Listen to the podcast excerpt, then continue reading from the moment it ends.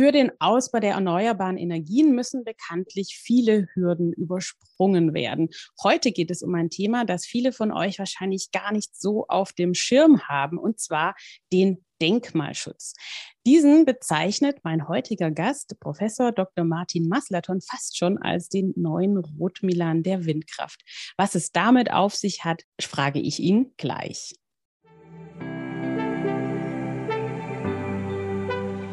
Hallo und herzlich willkommen im Windkanal, dem Podcast für alle, die einfach mehr über Windenergie wissen wollen.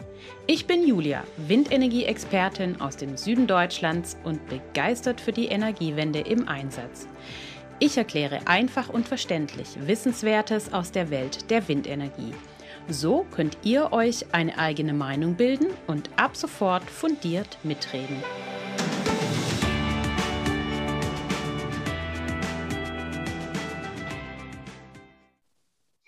Für das Thema Denkmalschutz ist heute bei mir zu Gast im Windkanal Professor Dr. Martin Maslaton. Er ist Professor für Umweltrecht an der TU Chemnitz und Rechtsanwalt. Zusammen mit seinen Kollegen kümmert er sich in seiner Kanzlei um die Themen Energierecht und erneuerbare Energien. Neben Fachthemen wie Windkraft und Luftverkehrsrecht nimmt bei ihm interessanterweise das Thema Denkmalschutz zunehmend Raum ein. Ich spreche heute mit ihm darüber, welche Regeln für den Denkmalschutz in Deutschland überhaupt gelten und wie er in Planungs- und Genehmigungsverfahren für die Windkraft berücksichtigt werden muss. Herzlich willkommen im Windkanal, Professor Dr. Martin Maslaton. Hallo, liebe Julia Wolf. Ja, beim Stichwort Denkmalschutz fallen den meisten Menschen wahrscheinlich äh, Dinge ein wie Schlösser, Burgen, Klöster, äh, Jugendstilhäuser oder mittelalterliche Innenstädte. Was fällt denn eigentlich alles unter den Denkmalbegriff? Das ist sehr viel mehr, als man denkt. Es können zum Beispiel auch technische Anlagen sein. Wir haben das Beispiel des Senders Europa für die Damen und Herren, die die, ja, die Zeit des Eisernen Vorhangs nicht kennen oder nicht mehr kennen. Vielleicht werden sie sie bald wieder kennenlernen müssen. Aber jedenfalls, äh, es gab äh, diverse Sender, die äh, Sender Free Europe, also freiheitliche äh, Beiträge ausgestrahlt haben. Und dazu gab es ein Gebäude und dieses Gebäude hatte Antennen. Und das war in den 50er Jahren. In den 50er Jahren hat man, ja, ich fand es nicht schlecht. Das ist, sieht so ein bisschen aus wie so eine große Muschel. Ähm, die Antennen sind schon längst nicht mehr da. Das Ding ist auch schon längst außer Betrieb gesetzt. Ähm, pikanterweise auf der anderen Seite der Grenze bei den Franzosen wurden Windenergieanlagen gebaut. Und nun, ähm, dann sind wir schon ganz nah beim Denkmalschutz, hieß es auf einmal, wenn jetzt von uns noch eine Anlage hinzukäme, sei der Blick vom Denkmal und auf das Denkmal darstellend entstellt. Das ist so ein bisschen äh, der Terminus technicus. Wir haben uns dann geeinigt, aber im Kern muss man sagen, dadurch, dass man dem Denkmal eine Umgebungswirkung beimisst, werden eine Vielzahl von Gebäuden, übrigens auch Gebäude, die wir sicherlich alle als, als hässlich empfinden würden heute, ähm, tatsächlich äh, als entgegenstehender Belang gewertet, ja. Mhm. Also wir haben technische Anlagen, wir haben auch Gebäude, die vielleicht erst so in 50er Jahren entstanden sind, aber natürlich die Klassiker, die ich gerade genannt habe. Die Klassiker auch, aber um mal so ein äh, entstellendes Beispiel zu bringen, es gibt einen Industriebau, äh, der im Übrigen abgerissen werden sollte. Der bestand aus einem kleinen Gebäude aus den 20er Jahren, äh, dann DDR-Bau und jetzt ganz jung äh, ja, eine technische Anlage hinzugebaut. Das ist einfach fürchterlich. Und da wurde gesagt, diese Art der Fürchterlichkeit in dieser Zusammenstellung sei einzigartig, das sind wir beim nächsten Begriff, und deshalb schutzwürdig. Stichwort Tatbestandsmerkmal der Schutzwürdigkeit. Okay, es gibt ja auch das Thema, dass ähm, im Boden Schutzgüter liegen das ist können. ein anderes Thema, das ist mhm. richtig. Das geht dann mehr in die Archäologie. Äh, dieses Thema gibt es immer wieder, ist aber leichter zu bewältigen. Und hier sind wir schon bei einem grundsätzlichen Thema. Dieses in Anführungszeichen Problem der Archäologie hat praktisch jedes Bauwerk. Das ist eigentlich mhm. egal, wo man ist. Das heißt, die Mechanismen, mit denen man das rechtlich und tatsächlich bewältigt hat, die sind da. Beim sogenannten Umgebungsschutz ist das anders. Da ist es deshalb anders, weil man auf einmal so auf also eine Ausstrahlungswirkung rekurriert, nicht wahr? Und jetzt fängt das ja schon an, wohin strahlt denn dieses Denkmal in welcher Entfernung aus und wie ist die Umgebung zu bewerten. Das sind alles Einzelfallentscheidungen nach bestimmten Maßstäben, aber dazu kommen wir noch. Hm. Ähm, es gibt ja Denkmalschutzgesetze. Richtig. Sind das Bundesgesetze oder wird es auf Landesebene geregelt? Grundsätzlich auf Landesebene, es sei denn tatsächlich, dass der Bund mal zuständig ist. Das gibt es auch. Und was man nun rechtlich unterscheiden muss, jedenfalls mal sozusagen vom Handwerk her, ob die Unterschutzstellung, der Jurist spricht von konstitutiv ist oder nur deklaratorisch. Vordergründig, konstitutiv heißt nichts anderes als erstellen. Das heißt, wenn das da drin steht, dann ist das ein Denkmal. Punkt. Aber es gibt eben auch äh, in sehr, sehr vielen Fällen, dass es bloß deklaratorisch ist. Was heißt das? Das heißt, es kann sein, dass ein Denkmal nirgendwo drin steht, aber trotzdem ein Denkmal ist, weil die Unterschutzstellung nur deklaratorisch ist. Damit haben wir sehr, sehr häufig zu tun. Mhm. Also, das heißt, es wird im Genehmigungsverfahren festgestellt, so wie es ja manchmal exakt. auch bei, bei Biotopen exakt. der Fall ist. Ne? Die, die, sind nicht in der Liste, sondern werden durch den Umweltgutachter festgestellt. Richtig, das ist mhm. richtig. Ähm, wir machen ja jetzt nicht allgemeines Verwaltungsrecht. Das ist mal eine Anregung, dass wir allgemeines Recht für Windenergieprojektierer mal machen. Aber diejenigen, die mal da bei uns äh, oder bei mir ein bisschen reingehört haben, die wissen, dass man da auch schon eine Möglichkeit hat, vor dem Genehmigungsverfahren sich zu helfen. Und das ist, wird immer wieder vergessen, das ist nämlich der Antrag auf BIMSCH-Vorbescheid mit dem Inhalt, handelt es sich um ein Denkmal oder nicht. Ja, weil ich dann über diese Schiene schon bevor ich ins eigentliche Verfahren gehe, diese Tatsache rechtskräftig klären kann. Und das kann mal sehr wichtig werden. Mhm. Das heißt, wenn ich jetzt als Projektentwickler zum Beispiel mir meinen Standort ein bisschen großräumiger anschaue und entdecke da irgendwie ein altes Gebäude, eine Burg, ähm, die ich aber in keinem Register finde für Denkmalschutz, ähm, wäre es empfehlenswert, das vorab ja. mal prüfen zu lassen. Ja. Vielleicht, vielleicht äh, das was überall zitiert wird, ist unsere Entscheidung von jetzt vor drei Jahren. Das war das VG Sigmaringen und das Schloss Hohenlohe. Äh, das ist alles mal durchdekliniert worden. Da kann man das auch gerne nochmal so nachlesen. Äh, mhm. Interessant dabei ist, dass wir das mit einem Gutachter vorher gemacht haben. Äh, vor Antragsstellung und eben wirklich mit einem Gutachter, also nicht einfach nur 100 Seiten Jura schreiben, das, das ist da wirklich fehl am Platz, sondern dass man anerkannten Gutachter hat, äh, und wir konnten dann die Projektierung auch so gestalten, dass nicht gleich der ganze Park hinfällig wird, sondern eben nur die Anlagen, die davon betroffen sein konnten. Und das mhm. hat dem Projekt natürlich unheimlich bezahlt gemacht.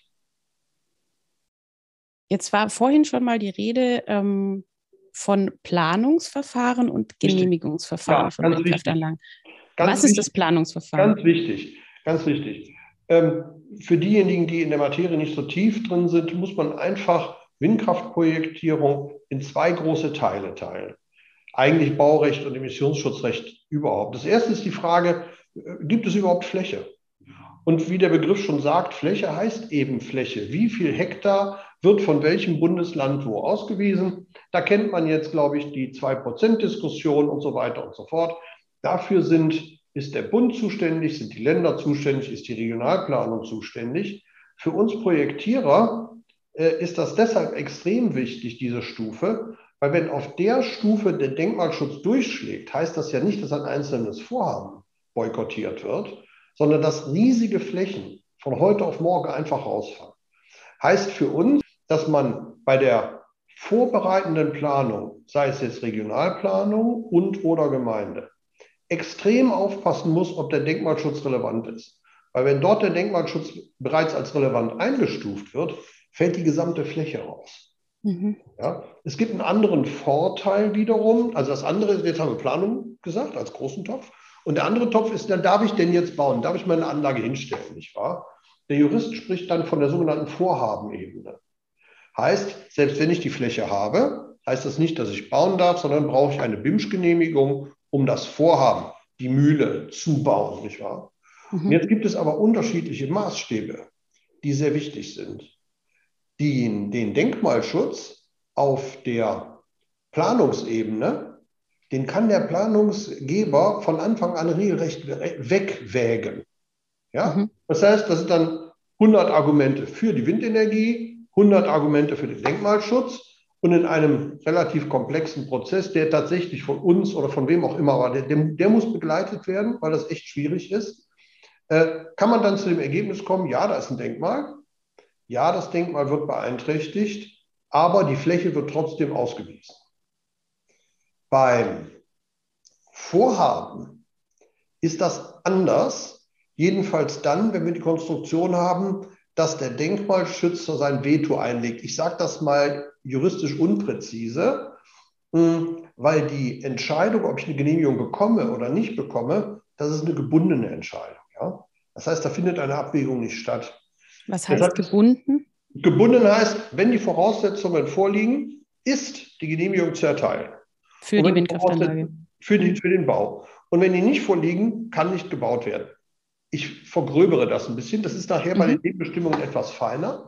Aber daran sieht man, dass der gleiche Inhalt mit einem unterschiedlichen Maßstab bemessen wird. Und deshalb ist für die Projektierung extrem wichtig, den ersten Schritt zu machen, weil sonst ist die Fläche nicht da. Und dann kommen wir eigentlich in das, was wahrscheinlich die meisten so in ihren Projektierungen vor Augen haben.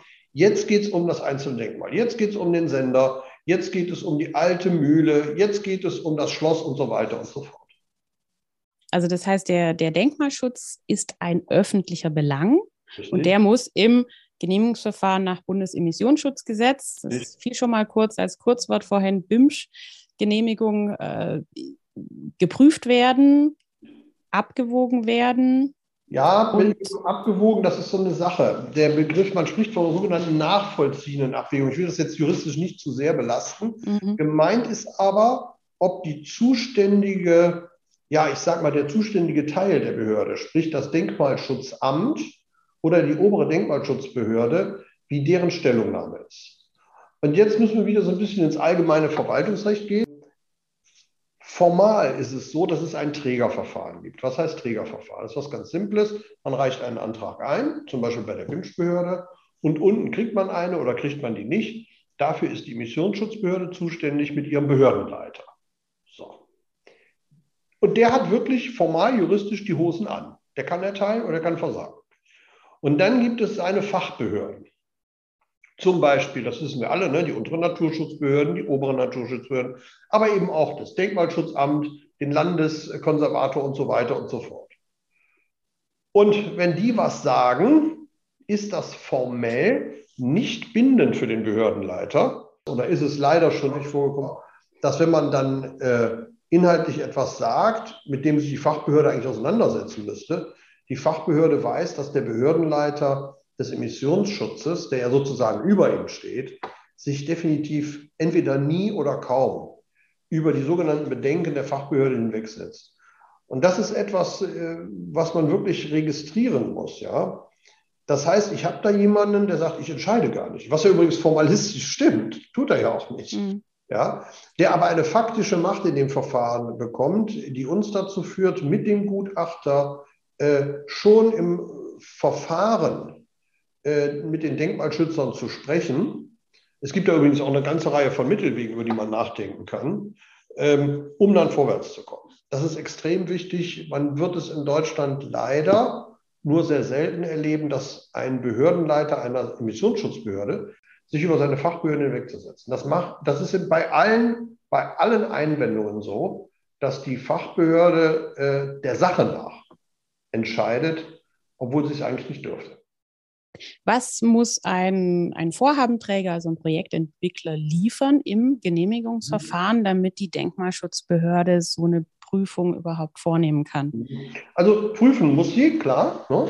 Äh, aber was jetzt angesprochen wird, Julia Wolf, ist die Frage, was ist davon eigentlich objektivierbar und was ist davon, ja, äh, die Meinung aller billig und gerecht Denkenden. Ähm, Juristen sagen dazu, das ist ein normatives Tatbestandsmerkmal. Der Normalmensch würde sagen, das ist Willkür. Ähm, das war jetzt der eher pointierte Teil. Jetzt äh, können wir uns aber mal so ein kleines Schema mal so ein bisschen überlegen, wonach würde denn eigentlich geprüft? Das erste haben wir schon mal skizziert. Das ist nämlich die Frage, handelt es sich überhaupt um ein Denkmal? Da hatten wir ja schon darüber gesprochen, es gibt konstitutive Feststellungen, deklaratorische und auch davon unabhängig auf einmal die Einwendung, es handelt sich um Denkmal. Wenn das erstmal im Raum ist, dann ist das erstmal im Raum. Und jetzt machen wir, wir sind wirklich vom Saarland über Schleswig-Holstein, übrigens den aus Schleswig-Holstein, das Ding muss ich nochmal anbringen. Ähm, da kann man mal so ein bisschen sehen, was im Denkmalschutz, ich bin ja auch studierter Historiker, äh, im Denkmalschutz etwas ist, was man immer vorbringen muss. Immer. Es handelte sich um ein Fachwerkhaus. Und ähm, auf diesem Fachwerkhaus sollte eine Photovoltaikanlage errichtet werden. Ich weiß, dass wir nicht über Photovoltaikanlagen reden, aber die Maßstäbe und die Vorgehensweise ist gleich. Wir haben nämlich dann, äh, das war eine sehr alte Familie, uralte Bauunterlagen und Bauanträge heraus ausgegraben. Uralte. Und siehe da, der, ich weiß jetzt nicht, die wievielte Generation es war, die hatte wie alle anderen Bauernhäuser dort Lehmhäuser. Lehm. Mhm. Und hat dann einen Bauantrag gestellt für einen modernen Fachwerksbau. Das ist abgelehnt worden in schönstem Altdeutsch. Ich will das mal Neu auf Neudeutsch übersetzen. Da könnte ja jeder kommen. Und das kann ja wohl nicht sein, dass dieses moderne Teufelszeug, das ist ein Zitat, unser schönes Dörvel äh, verschandelt. Heute durfte auf dem Fachwerkhaus keine PV-Anlage errichten, weil das das schöne Dörfer, inzwischen gibt es natürlich nur noch Fachwerk, äh, verschandelt ist. Warum erklärt Das heißt, es ist kein Phänomen jetzt der Neuzeit, nein, sondern das gab es schon vor 100 oder 200 Jahren. Ja, aber mhm. ich erzähle das ja nicht, um irgendwie ein historisches äh, Dödeken zu erzählen, sondern um einen Maßstab rüberzubringen, mit dem man arbeiten muss. Und zwar ganz generell arbeiten muss. Das ist nämlich die Feststellung, dass die Vorstellung, dass die Umgebung des Denkmals und auch das Denkmal selber unverändert bleibt, falsch ist. Wir kommen jetzt zu einem zweiten Begriff, der wichtig ist.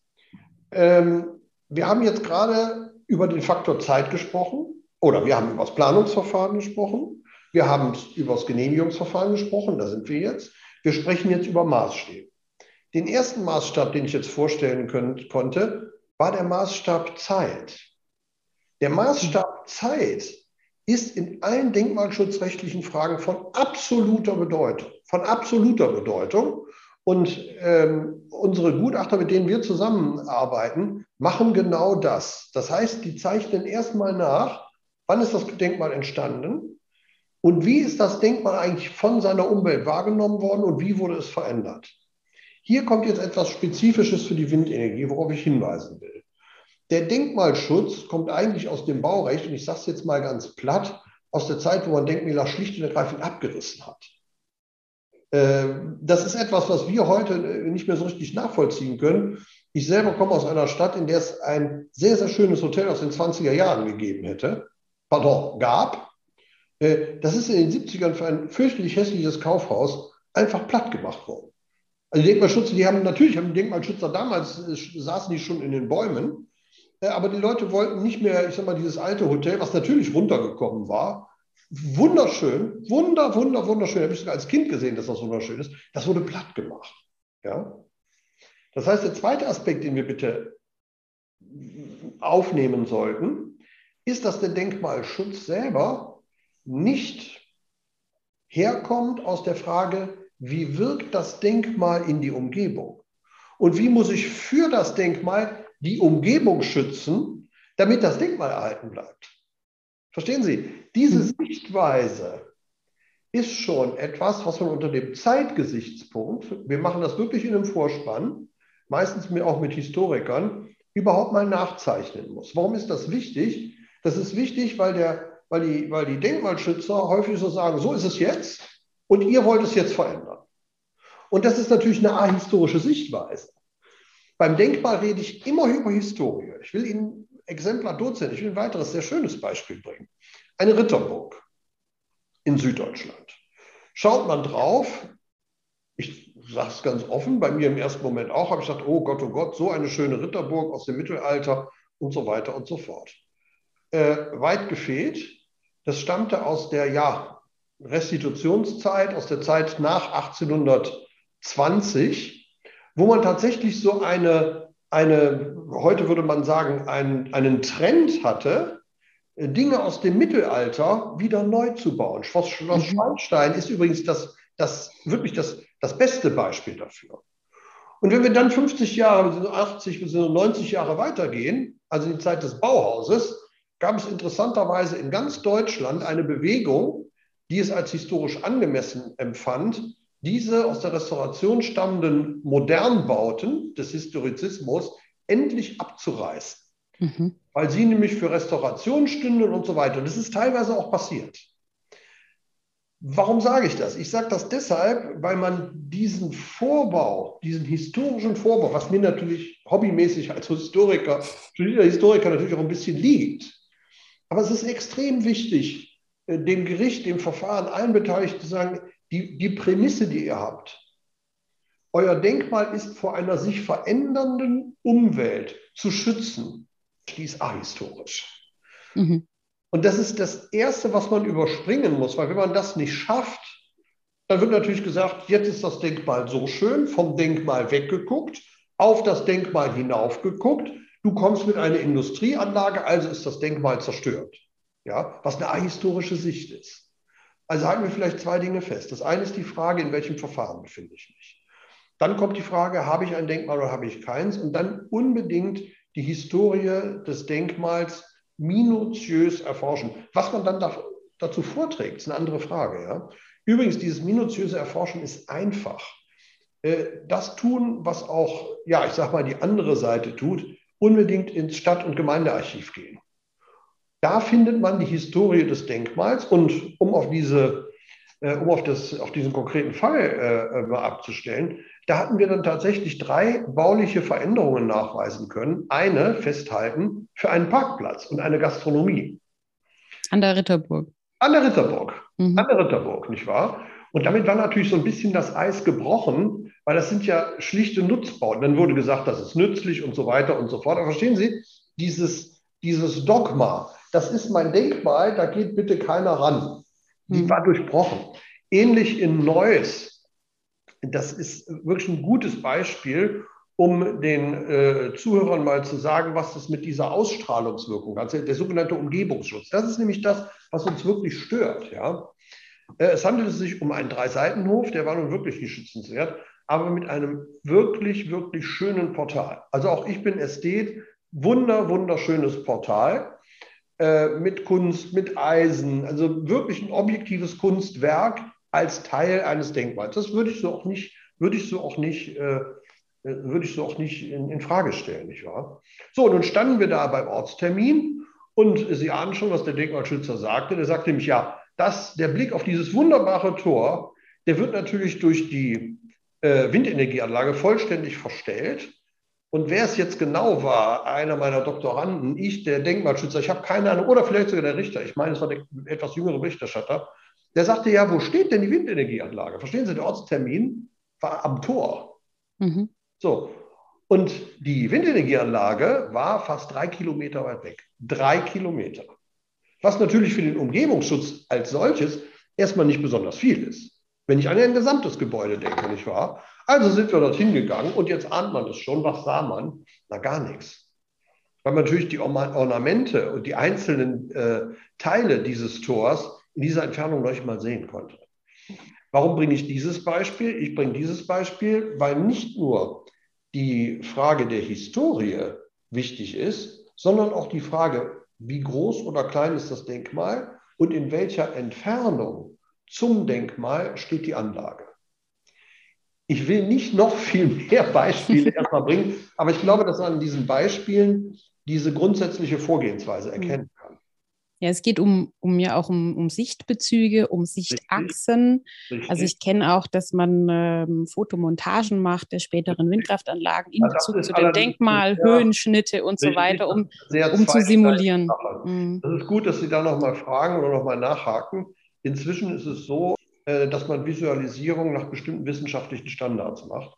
Das ändert mhm. aber nichts daran, und deshalb ist das, der Denkmalschutz gerade so ein Thema, dass man in der Presse zum Beispiel sieht, äh, Maslerdon und Projektierer bauen drei Windenergieanlagen auf der Wartburg, ja, also bei den drei gleichen.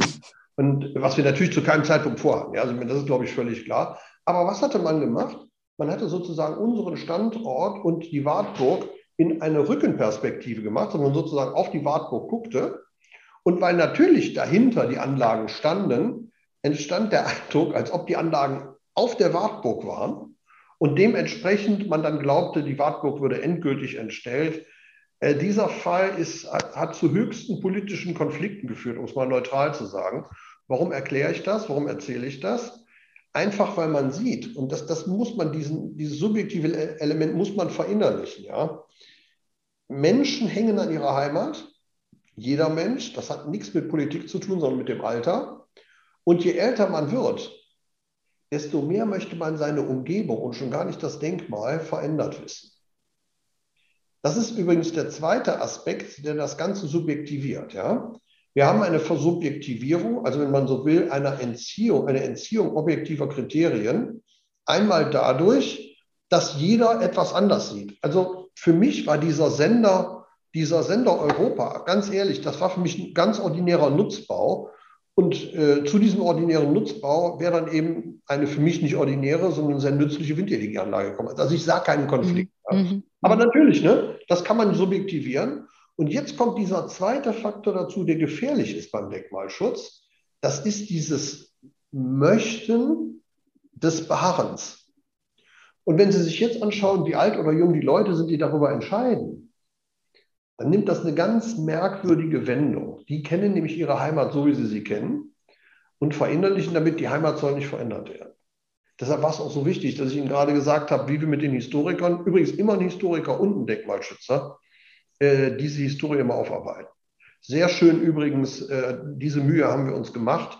Das Beispiel, was ich Ihnen da mit dem Tor gebracht habe, in unmittelbar, also relativer Nähe, nämlich 1,8 Kilometer, gibt es eine sehr große Bundesautobahn. Und ich habe mir einfach mal angeschaut, äh, was da gesagt wurde. Na, nichts. Schlicht und ergreifend, findet, Denkmalschutz wurde, es war in den 70er Jahren, ne? Denkmalschutz wurde angehört, keine Einwände.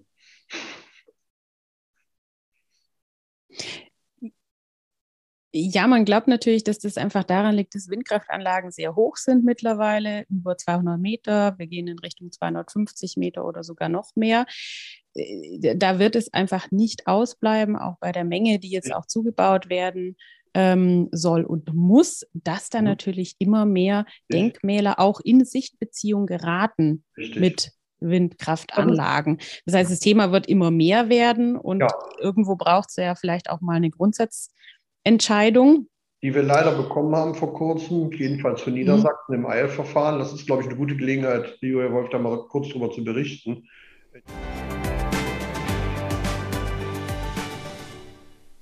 An dieser Stelle machen wir einen kleinen Cut, denn das Interview bietet nochmal 15 Minuten dichte und wertvolle Informationen, die die volle Aufmerksamkeit verdienen. Hört euch auf jeden Fall den zweiten Teil an, in dem Martin Maslaton erklärt, mit welcher Argumentation ein Richter jüngst per Eilentscheidung in Niedersachsen den Denkmalschutz über den Klimaschutz stellt, was es mit der Überformung der Landschaft über die Zeit auf sich hat und woher der Denkmalschutz ursprünglich kommt. Und besonders interessant finde ich auch seine abschließenden juristisch-philosophischen Gedanken. Das Interview gibt's übrigens auch auf YouTube mit Video anzuschauen. Ihr findet das unter den Stichworten Windkanal Podcast. Schön, dass ihr beim ersten Teil schon mal mit dabei wart. Bis zum nächsten Mal im Windkanal, eure Julia.